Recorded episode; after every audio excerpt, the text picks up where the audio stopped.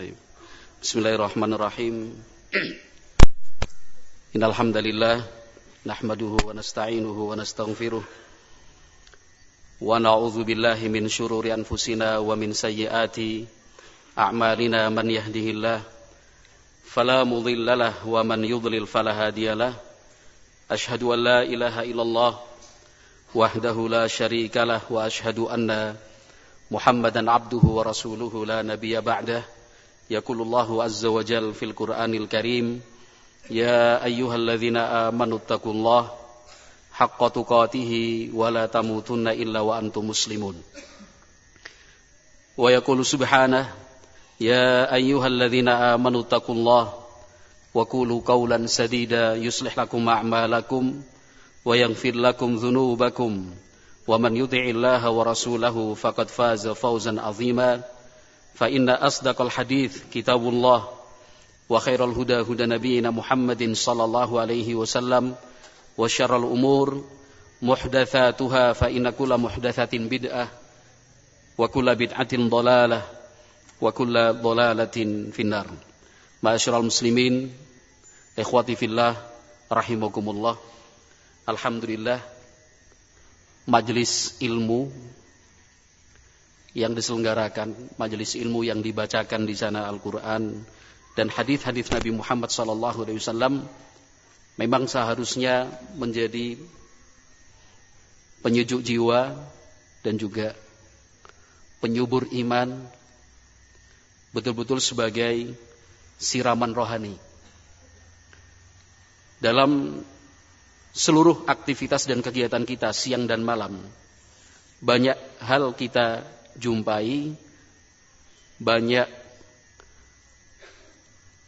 kegiatan yang kita jalani menyebabkan hati gersang, pikiran kering.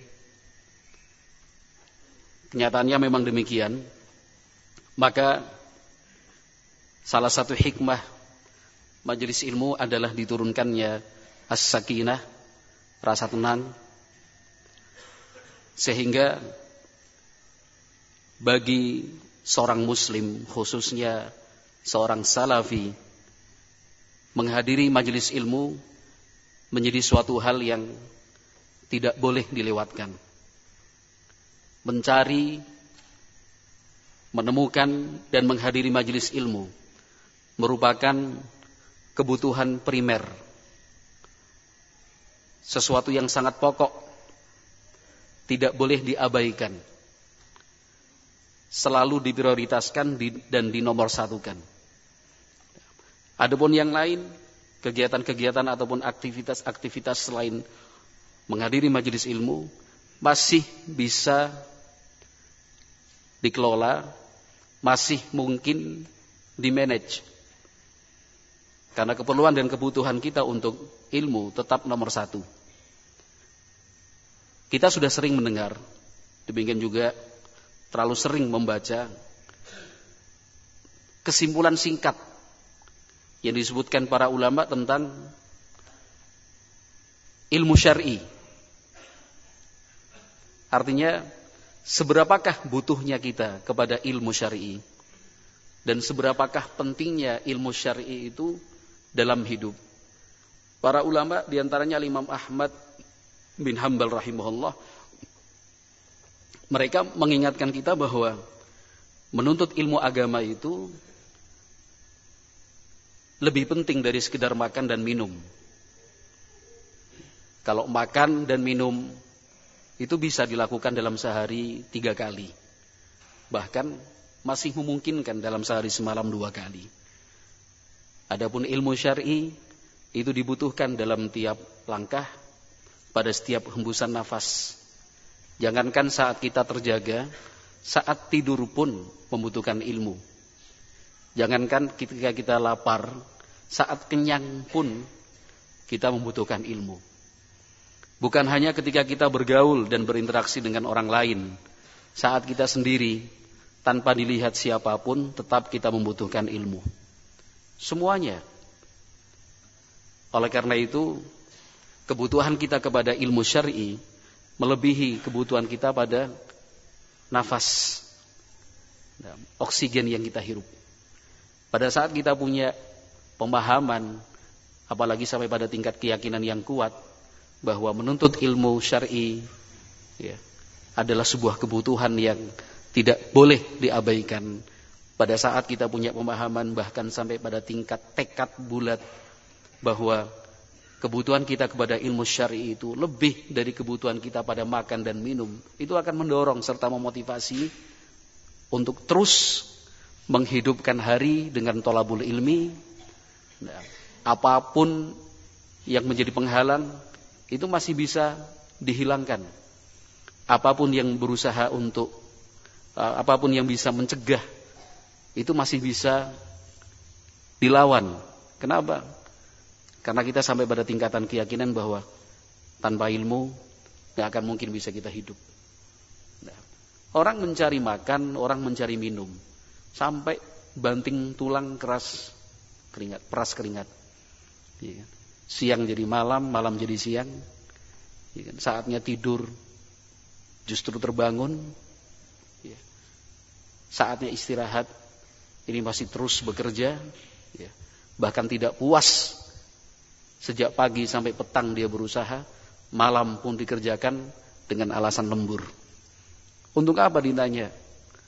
Bisa makan, bisa minum, bisa menghidupi keluarga, menafkahi anak dan istri, bisa menyiapkan makanan dan minum serta pakaian untuk mereka. Itu bisa dilakukan. Kenapa kita tidak bisa melakukan lebih dari itu? Sementara ilmu agama, ya, sementara ilmu agama, posisi dan kedudukannya jauh lebih penting dan lebih berharga daripada makan dan minum itu sendiri.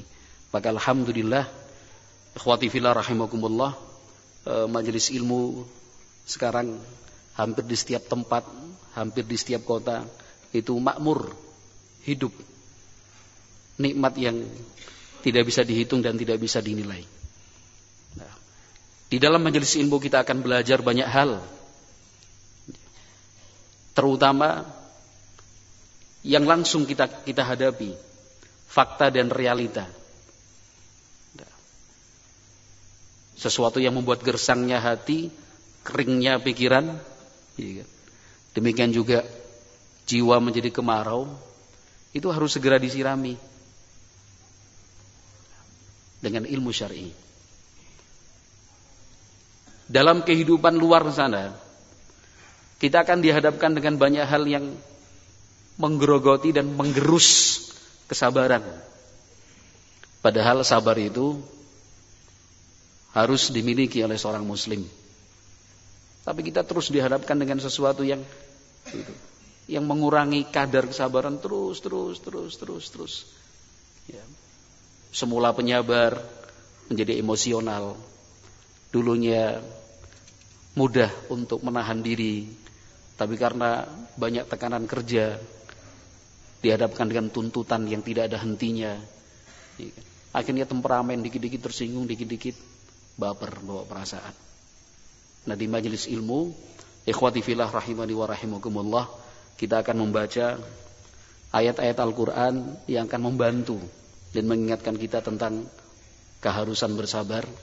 Di dalam majelis ilmu kita akan membaca hadis-hadis Nabi Shallallahu Alaihi Wasallam lengkap dengan keterangan para ulama yang itu akan menyadarkan kita bahwa kesabaran itu mutlak diperlukan.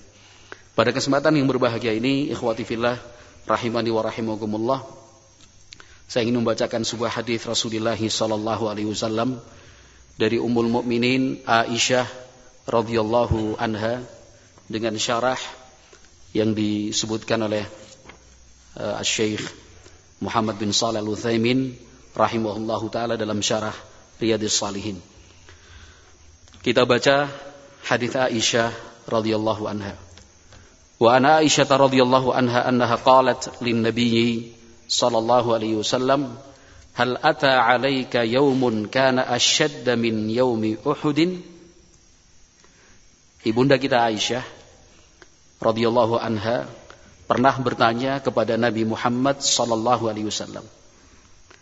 Apakah pernah Anda mengalami cobaan yang lebih berat dibandingkan pertempuran Uhud. Jadi ibunda kita Aisyah radhiyallahu anha beliau bertanya kepada Nabi Muhammad alaihi salatu wasallam. Artinya secara pengalaman demikian juga e, sejarah yang sudah terlewati. Nah, itu kan masa-masa sulit sering. Hal-hal berat yang dialami oleh Nabi Muhammad wasallam juga selalu berulang. Ya. Nah, kalau dibanding-bandingkan apakah ada peristiwa yang lebih berat dan lebih susah dibandingkan perang Uhud. Kenapa? Perang Uhud itu memang sebuah peristiwa yang sangat sangat berat bagi Nabi Muhammad sallallahu alaihi wasallam. Ya. Asy-Syaikh Al-Utsaimin rahimahullah beliau menjelaskan tentang perang Uhud wa yauma Uhud kana ghazwah غزاها النبي صلى الله عليه وسلم حين تجمعت قريش لغزوه لينتقموا من النبي صلى الله عليه وسلم فيما حصل من قتل زعمائهم في بدر لأنه قتل في بدر وهي في السنة الثانية من الهجرة من زعمائهم أناس lahum syarafun wajahun fi Quraisy. Perang Uhud itu adalah perang yang dialami oleh Nabi Muhammad wasallam ketika kabilah-kabilah Quraisy mereka bersatu sepakat menyatukan kalimat untuk menyerang Nabi Muhammad wasallam. Motivasi mereka apa? Menyerang Nabi Muhammad wasallam dan umat Islam. Dorongan mereka untuk mengepung kota Madinah. Itu tujuannya apa? Tujuannya untuk melampiaskan dendam. Dikarenakan tokoh-tokoh mereka banyak yang terbunuh dalam perang Badar. Perang Badar itu terjadi pada tahun 2 Hijriah. Sekian puluh tokoh-tokoh Quraisy yang sangat dihormati, dimuliakan dan juga punya kedudukan tinggi itu terbunuh. Maka mereka punya dendam. Dendamnya sangat dalam.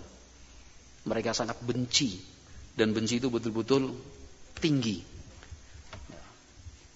karena faktor kesombongan, demikian juga keangkuhan dan kepongahan, maka mereka pun selama satu tahun itu mengumpulkan dan juga mempersiapkan segala sesuatunya untuk melakukan aksi pembalasan yang kemudian terjadi perang Uhud tersebut.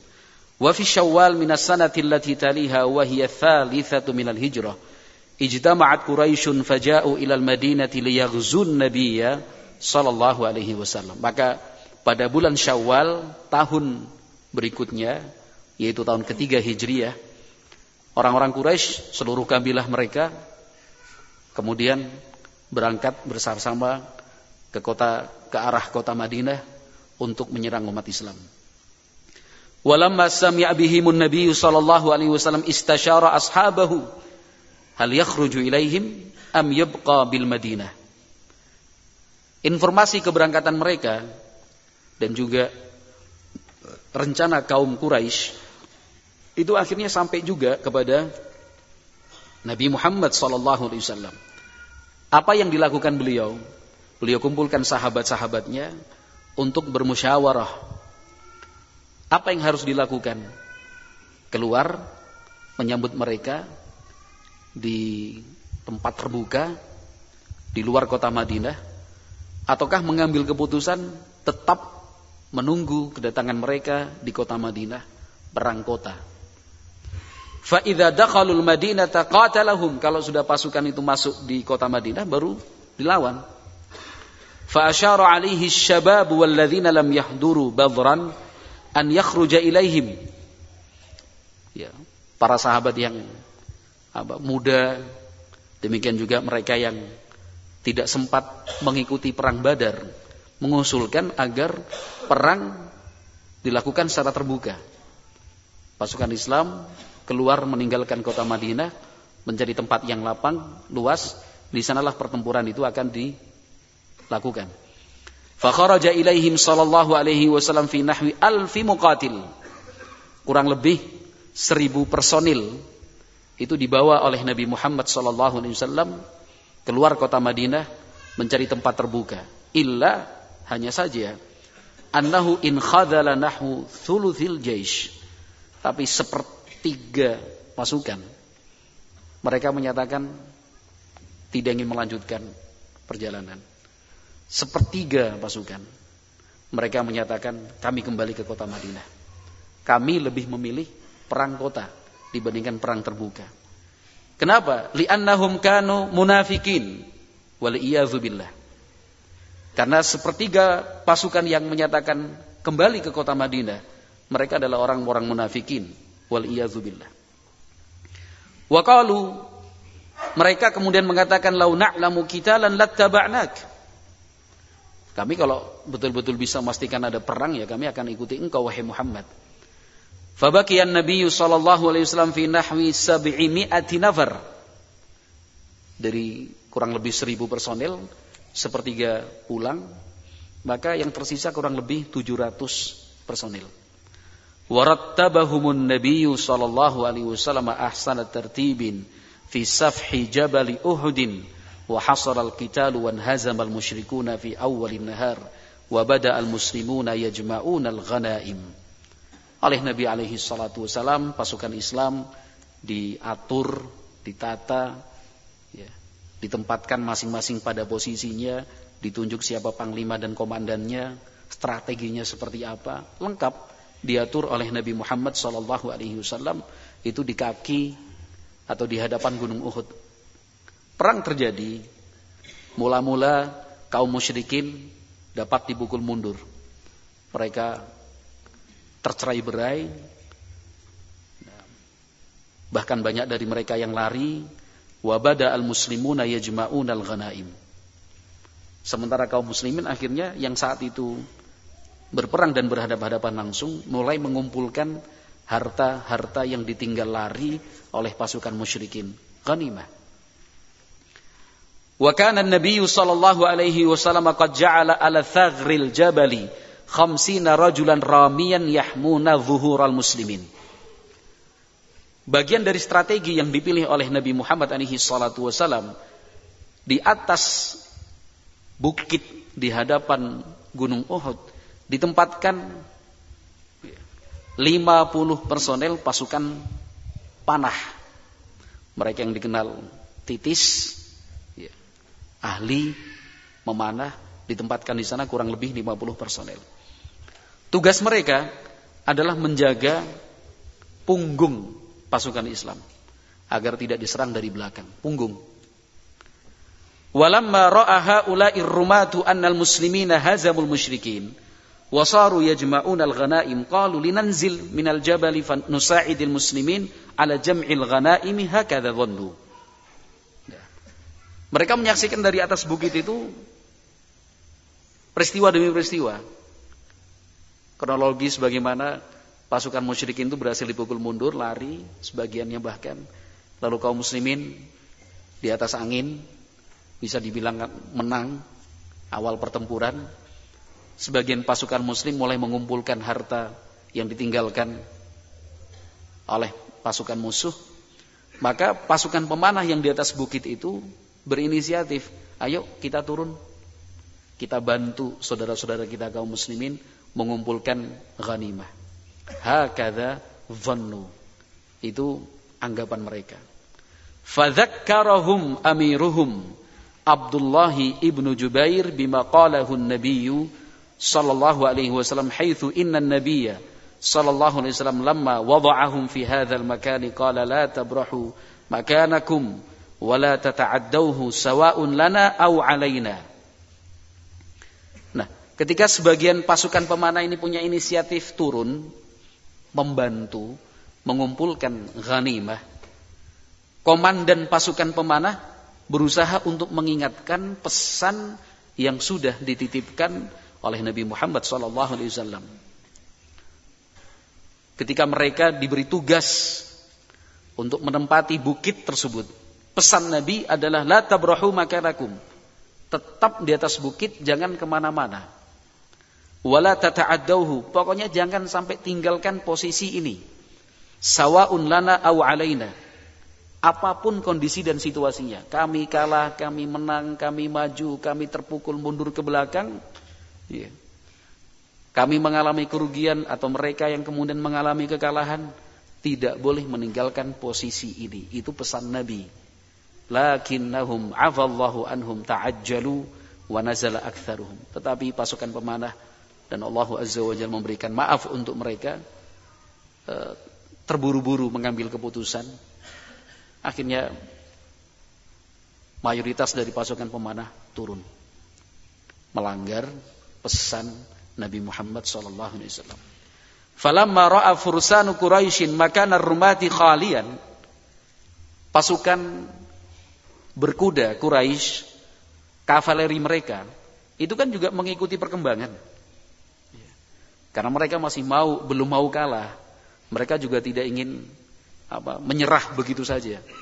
Perkembangan juga diikuti terutama oleh pasukan berkuda.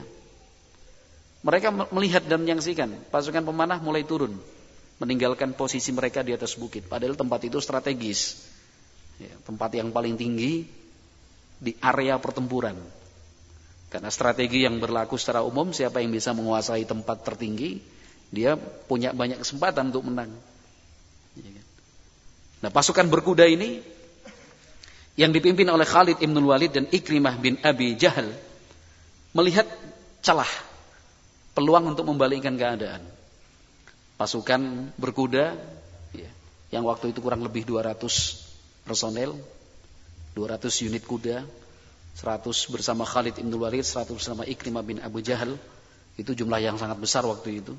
Akhirnya mereka berinisiatif melambung mencari posisi untuk kemudian merebut tempat tertinggi di area pertempuran itu. Khalid ibn Walid Ikrimah bin Abu Jahal alladzani aslama fima ba'du wa sara farisain min fawarisil muslimin wa dzalika fadlullah yu'tihi man yasha kedua pimpinan pasukan berkuda Khalid ibn Walid dan Ikrimah bin Abu Jahal. Yang kemudian setelah itu mereka masuk Islam bahkan menjadi pasukan berkuda ternama umat Islam. Wa dzalika fadlullah yu'tihi man yasha. Itu adalah keutamaan yang Allah berikan untuk siapa pun yang dikehendakinya. Yang semula memusuhi, yang awalnya membenci, bahkan paling terdepan. Allah berikan hidayah menjadi terdepan pula untuk memperjuangkan Islam. Fadakhalu 'alal muslimin min khalfihim wahtalatu bihim. Akhirnya pasukan berkuda ini bisa menguasai tempat tertinggi itu sudah gantian dari atas bukit ya. Mereka menghujani punggung pasukan Islam dengan anak panah dan itu akhirnya menaikkan mental musuh yang semula mundur, ada yang lari bahkan melihat ada kemajuan, mereka terus semangat lagi untuk konsolidasi, mengumpulkan yang sudah sempat apa namanya terpisah. Mereka kemudian berkumpul yang sebelumnya tercerai berai. Keadaan berubah. Pasukan kaum muslimin kemudian yang dipukul mundur wastushhida minal muslimin sab'una rajulan 70 sahabat gugur mati syahid ala ra'sihim asadullah wa asadu rasulihi Hamzah ibnu Abdul Muttalib amun Nabi sallallahu alaihi wasallam wa kana nabiyyu yuhibbuhu wa yujilluh. Di antara yang gugur waktu itu adalah singa Allah singa Rasulullah sallallahu alaihi wasallam yaitu Hamzah bin Abdul Muttalib paman kandung Nabi Muhammad alaihi salatu wasallam. Beliau sangat dicintai dan sangat dihormati oleh Nabi Muhammad alaihi salatu wasallam. Wa nabi ma hasal.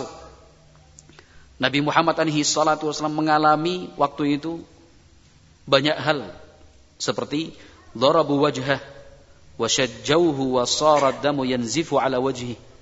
Wajah Nabi alaihi salatu wasallam kena pukul sampai terluka, darah mengalir di wajahnya. Wa Fatimah tu taghsilu dam, Fatimah putrinya membersihkan dan mencuci darah mengalir di wajahnya Nabi sallallahu alaihi wasallam hatta idza lam yatawaqqaf ahraqat hasiran. Kalau darah itu belum mau berhenti, Fatimah kemudian membakar tikar. Kemudian dari abu tikar itu dioleskan di titik luka pada wajah Nabi sallallahu alaihi wasallam. Wa kasaru rubaiyatahu. Gigi seri Nabi alaihi salatu wasallam patah. Wa hasala minal bala'i ma hasal. Ujian begitu berat dialami oleh Nabi Muhammad alaihi salatu wasallam ujian yang Allah firmankan dalam Al-Quran Ali Imran 165 166 awalamma asabatkum musibatun qad asabtum mithlaiha qultum anna hadha. Qul huwa min indi anfusikum innallaha ala kulli syai'in qadir. Wa ma asabakum yawmal taqal jam'ani fa bi idznillah wa liya'lamal mu'minin.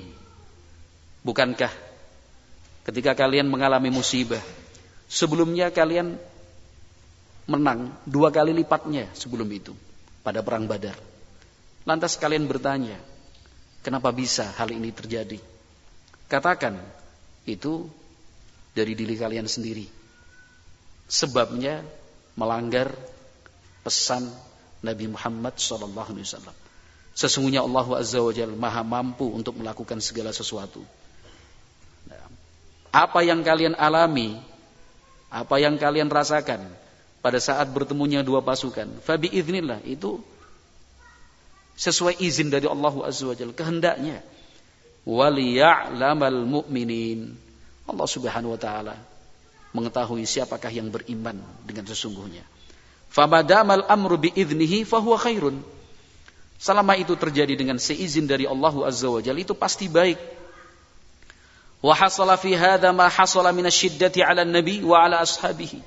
Betul-betul terasa berat dirasakan oleh nabi dan sahabat-sahabat. Wa hamalus syuhada'a ilal Madinah. Para syuhada, sahabat-sahabat yang gugur waktu itu jenazahnya dibawa ke kota Madinah.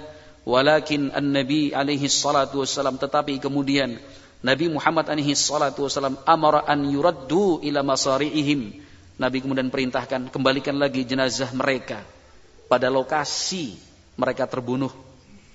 Wadufinu hunak dikuburkan di sana.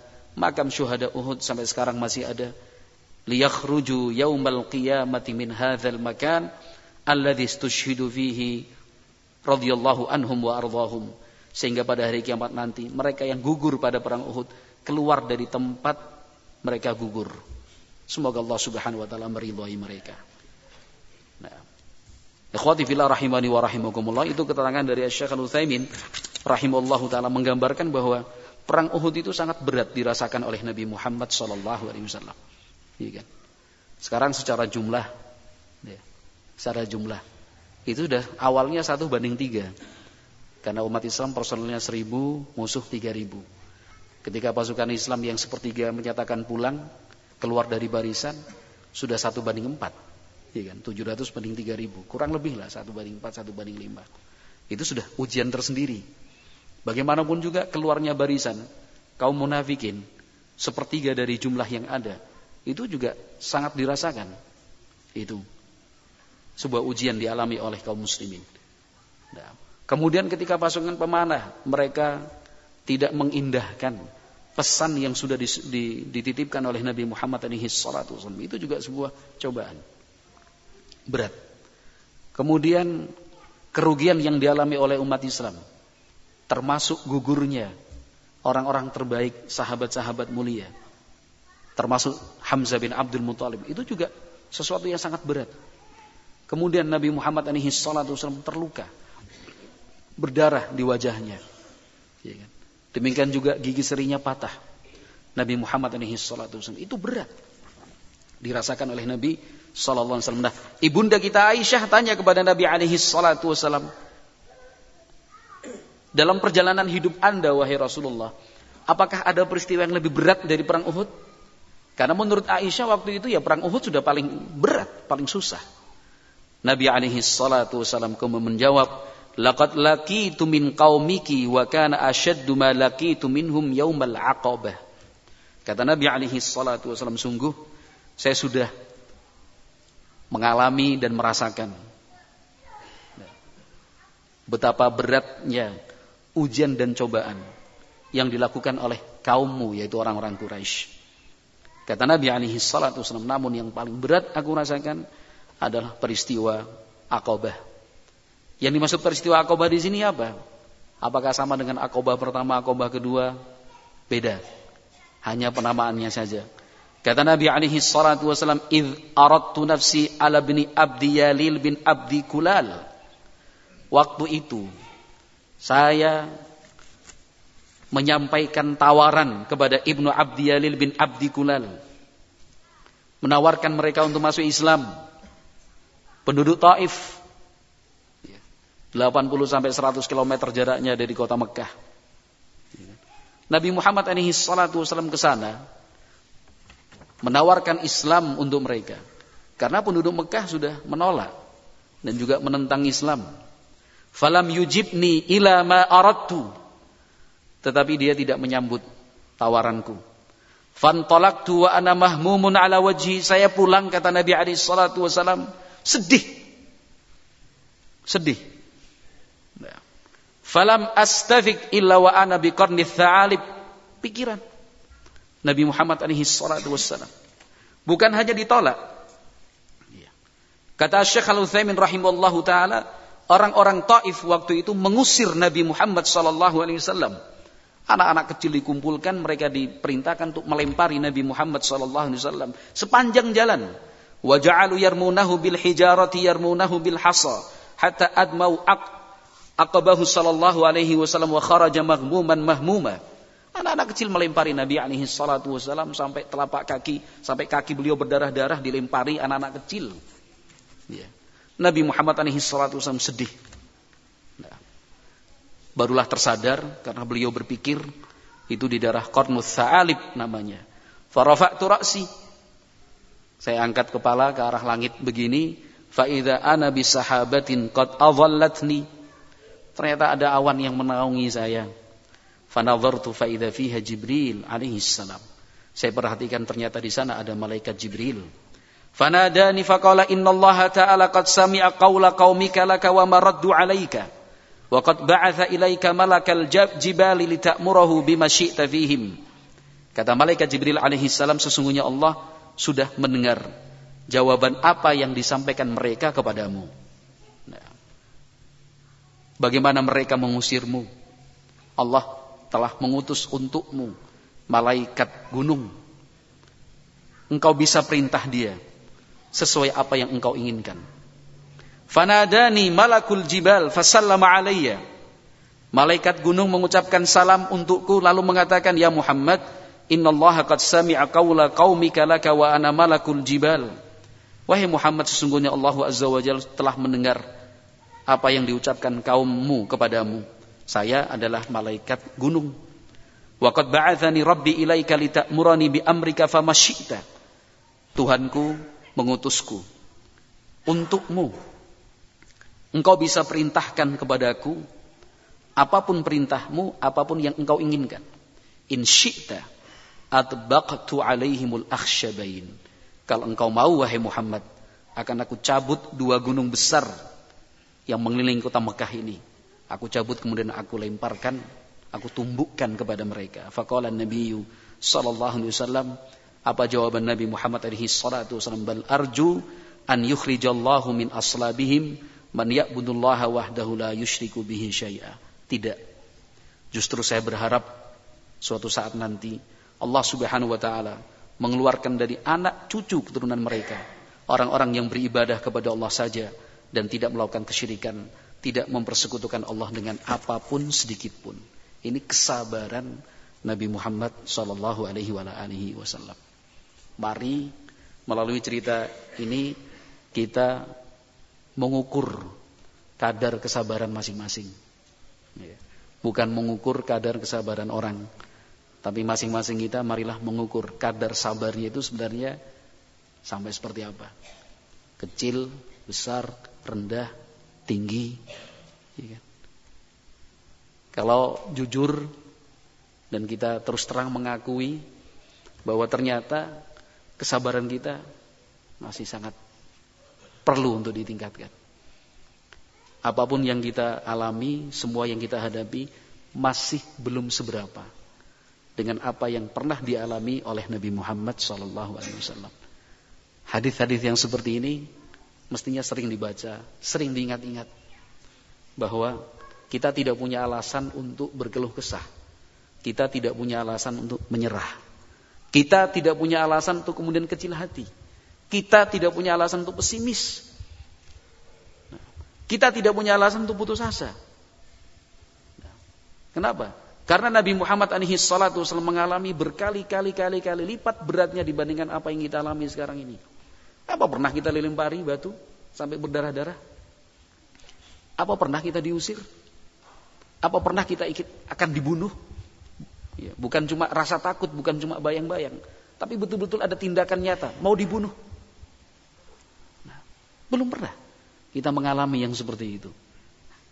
Nah, hanya sekedar omongan orang yang mestinya kalau boleh didengar dengan dengan telinga kanan langsung kita keluarkan di telinga kiri, mestinya cuma omongan orang aja kok. Ya kan? Dicaci maki, diejek, dihina, dibully. Ya kan? Itu pun banyak orang berbicara jelek tentang kita, tentang dakwah ahli sunnah, tentang dakwah salafiyah. Banyak yang melakukan itu di belakang. Kalau di depan baik-baik aja. Paling diomongin sama orang tua. Disindir-sindir sama mertua.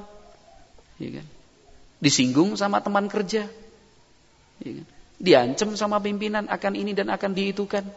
Sekedar ancaman. Sudah buat mental jatuh.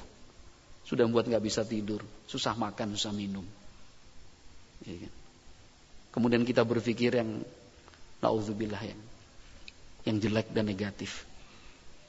Coba kita ukur kadar kesabaran kita. Setelah kita tahu kadar kesabaran kita, pasti apa, perlu ditingkatkan, ya kita berusaha untuk meningkatkannya. Cara meningkatkannya bagaimana? Ya sering-seringlah membaca hadis-hadis yang seperti ini. Sering-seringlah membaca dan menelaah sirah nabawiyah. Coba perhatikan dakwah Syekh Muhammad bin Abdul Wahab At-Tamimi rahimahullah. Kalau kita baca biografi beliau rahimahullah. Membacakan sirah nabawiyah.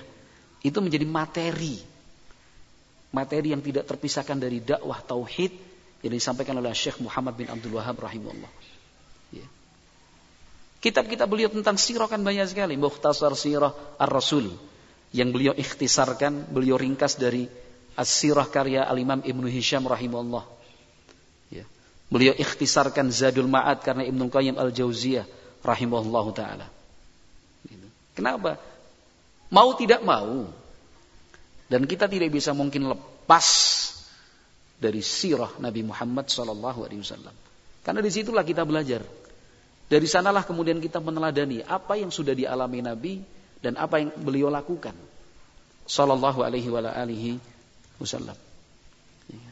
Kesabaran itu mutlak. Tanpa sabar, kesuksesan dan keberhasilan itu hanya angan-angan aja. Ya kan?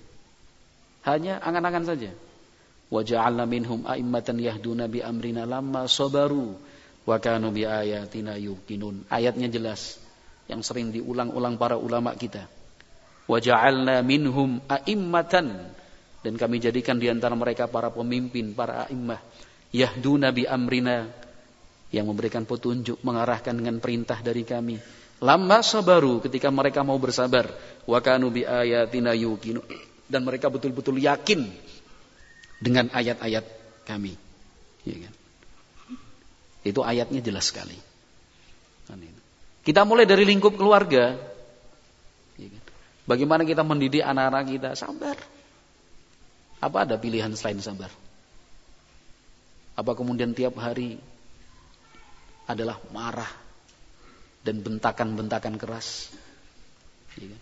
Apalagi na'udzubillah sampai mengucapkan kata-kata yang takutnya khawatirnya itu doa terucap dan kita tidak sadar. Kata-kata yang buruk, kata-kata jelek yang saya katakan tadi, khawatirnya itu doa tentang anak-anak kita sendiri. Iya. Butuh kesabaran yang ekstra. Kenapa tidak sabar dengan ekstra? Menanam pohon saja. Itu butuh kesabaran yang luar biasa. Hasilnya nggak mungkin. Hari ini kita tanam, besok sudah muncul buahnya. Tak ada cerita. Hari ini tanam terus besok muncul buahnya. Secanggih apa pun teknologi yang tercapai, nggak ada cerita seperti itu. Butuh waktu, butuh banyak hal. Cari tanah yang subur, cari bibit yang terbaik, ya kan? Perawatannya luar biasa dari pupuk, pengairannya, bagaimana kita mencegah dan tindakan preventif dari hamanya, komposisinya sudah berbeda, hari ini dan yang besok, besok dan yang kemarin sudah berbeda. Nah, kita sabar itu. Tapi kenapa kita tidak sabar dengan anak-anak? Anak-anak kita sendiri. Yang hasilnya berkali-kali lipat daripada hasil sawah, ladang dan kebun kita. Nah, kita kalau petani padi misalkan sabar nunggu 4 bulan. Ya kan, dari pengolahan pertama sampai panen raya. Sabar. Hasilnya berapa karung? Berapa kintal? Ya kan? Sabar ditunggu. Musir burung, musir hama, nyemprot sana, nyemprot sini. Malam hari, rebutan air menjelang subuh sudah berangkat untuk membuka saluran air. Sabar. Anak-anak kita itu sawah pahala, ladang ganjaran. Ya kan? Hasilnya itu berkali-kali lipat. Kalau padi empat bulan kita tanam, empat bulan kemudian sudah habis dimakan. Atau pohon yang lain lah, terserah mau pohon apa. Mau bertahan berapa lama hasilnya kita nikmati. Tapi anak-anak kita, amal jariah. Ya. Amal jariah. Hasil dan panennya itu bukan cuma setahun dua tahun. Kalau mereka soleh dan soleha. Hasilnya sampai orang tua mati meninggal dunia. Sampai nanti hari kiamat. Panen terus itu. Panennya bukan per musim empat bulan, lima bulan, setahun sekali, dua tahun sekali. Panennya setiap kali mereka berbuat baik, setiap kali mereka beramal soleh, tiap kali mereka beribadah, tiap kali mereka berzikir, tiap kali mereka beristighfar, orang tuanya menikmati hasil itu. Sabar, nggak ada pilihan lain. Ya kan?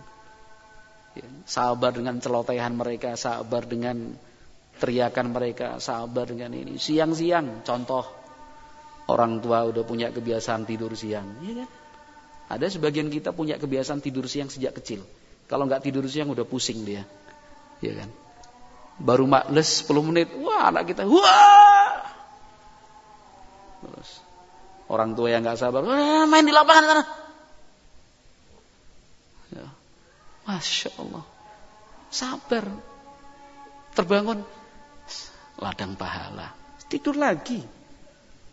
Iya, tidur lagi. Ladang pahala. Orang tua malam hari dapat kerja dari kantor, lembur kerjakan. Anaknya datang, "Bi, ada PR, Bi, sama Umi sana." Sama Umi katanya. Tahukah anakmu terluka hatinya? Tahukah anakmu itu kecewa? Tahukah anakmu malam itu cintanya padamu berkurang? Pahami itu. Ketika engkau usir dia, selembut apa pun engkau usir dia, cintanya padamu berkurang sedikit. Ketika engkau bilang, udah sama umimu sana. Abi baru ngerjakan ini, ini, ini. Apa sih satu menit, dua menit? Mana, nak? Tutup. Buat anaknya Abi kok. Belakangan kerja itu. Sini, sini. Gitu. Satu menit, dua menit. Anak sudah, ah, gitu, udah. Kerjakan gini, udah. Sepuluh menit, lima belas menit. Hasilnya nanti. Amal jariah sampai kiamat. Kan? Aduh, sana sama Umi gantian ke Umi kamu ini kayak gini yang bisa ya Abi Umi itu nggak bisa apa-apa kan? bukan masalah bisa dan tidak bisa tapi perhatiannya ya kan perhatiannya akhirnya Abi nggak tahu Umi nggak paham buka Google lah ya kan la haula wala quwata illa billah kenapa nggak bisa sabar begitu Nabi Muhammad menghadapi kaum musyrikin, kaum musyrikin sabarnya luar biasa. Lah ini anak kita, muslim darah daging kita. Ya kan? Salafi dari kecil udah cinta Quran, cinta sunnah. Kenapa kita nggak bisa sabar? Sabar. Sini nak. Malam. Acara ini, acara itu spending dulu. Anak nomor satu. Itu usaha makan, usaha minum. Usaha bisnis dan semisalnya itu. Ya kan? Jangan sampai kita ditanya sama anak walaupun masih kecil. Nduk, Abi besok nggak bisa ngikutin, nggak bisa dampingi kamu untuk acara di sekolah. Ada apa barang bagus di Bandung, mobil, masya Allah. Jadi Abi malam ini berangkat ngambil mobil. Anaknya dengan polos bilang, Abi itu milih mobil atau milih aku? Baru tersentak, iya, milih kamu nak. Itu batal, terserah. Jangan sampai itu terjadi. Nah, alhamdulillah si anak berterus terang. Tapi kalau si anak ya terserah hati, tapi dalam hatinya udah terbelah-belah ini. Ternyata aku tidak lebih berharga daripada satu unit mobil. Ya kan? Emang bisnisnya jual beli mobil. Kita alasan ya ini untuk biaya sekolah. Lah ya cari biaya sekolah itu untuk apa sih? Kan untuk anak-anak kita. Pokoknya kan pada anak-anak kita. Bukan mobilnya itu. Apa kemudian kalau itu nggak diambil terus apa namanya nggak ada tawaran yang lain? Apa memang jual beli mobil kok? Hari ini nggak dapat, besok dapat. Masa prinsip dagangnya terus hilang? Ya. Maka ini yang ingin saya tekankan. Barakallahu fikum kita sebagai orang tua sabarlah. Nah, iya. Masih berat mana ini? Sabarnya Nabi Muhammad alaihi salatu wasallam menghadapi kaum musyrikin yang begitu wah, lempari berdarah-darah diusir atau sabarnya kita dengan anak-anak. Ya kan? Yang kita baru tertidur, wah, ya sudah, kan itu.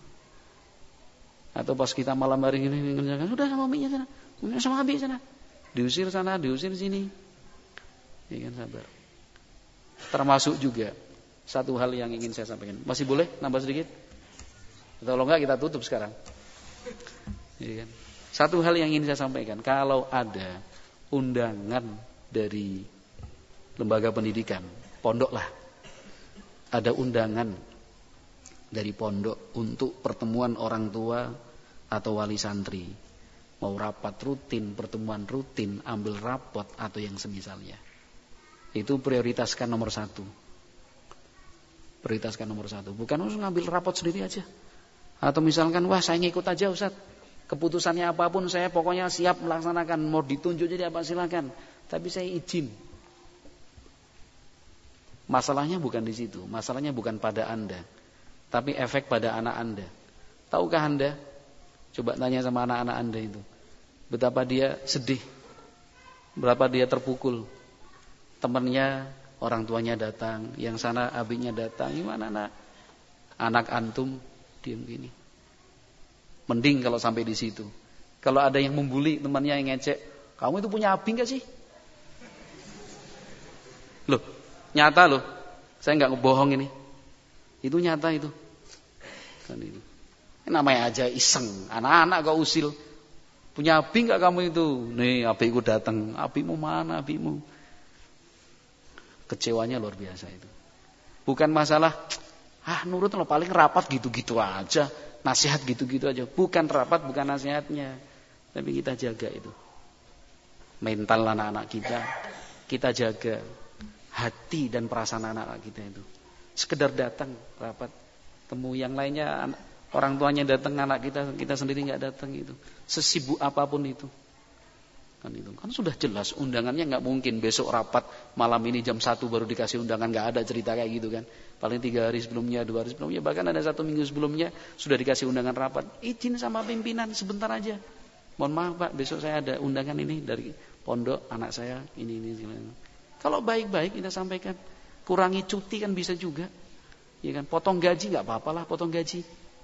Kan itu, waduh eman ini, lemburan lumayan ini. Kapan lagi seperti ini? Ya lebih eman anak lah daripada lemburan. Wallahu alam bisawab. Mudah-mudahan kita bisa bersabar ya. Insyaallah. Oh ya, yang jawab orang tua alhamdulillah. Mudah-mudahan kita bisa bersabar, ya kan? Bersabar menghadapi anak-anak kita lah. Karena itu karena mereka adalah ladang kita sesungguhnya. Ya kan? Keuntungan kita yang sebenar-benarnya. Semoga Allah Subhanahu wa taala membantu dan memberikan kemudahan. Subhanakallahumma bihamdika asyhadu an la ilaha illa anta astaghfiruka wa atubu ilaik. Assalamualaikum warahmatullahi wabarakatuh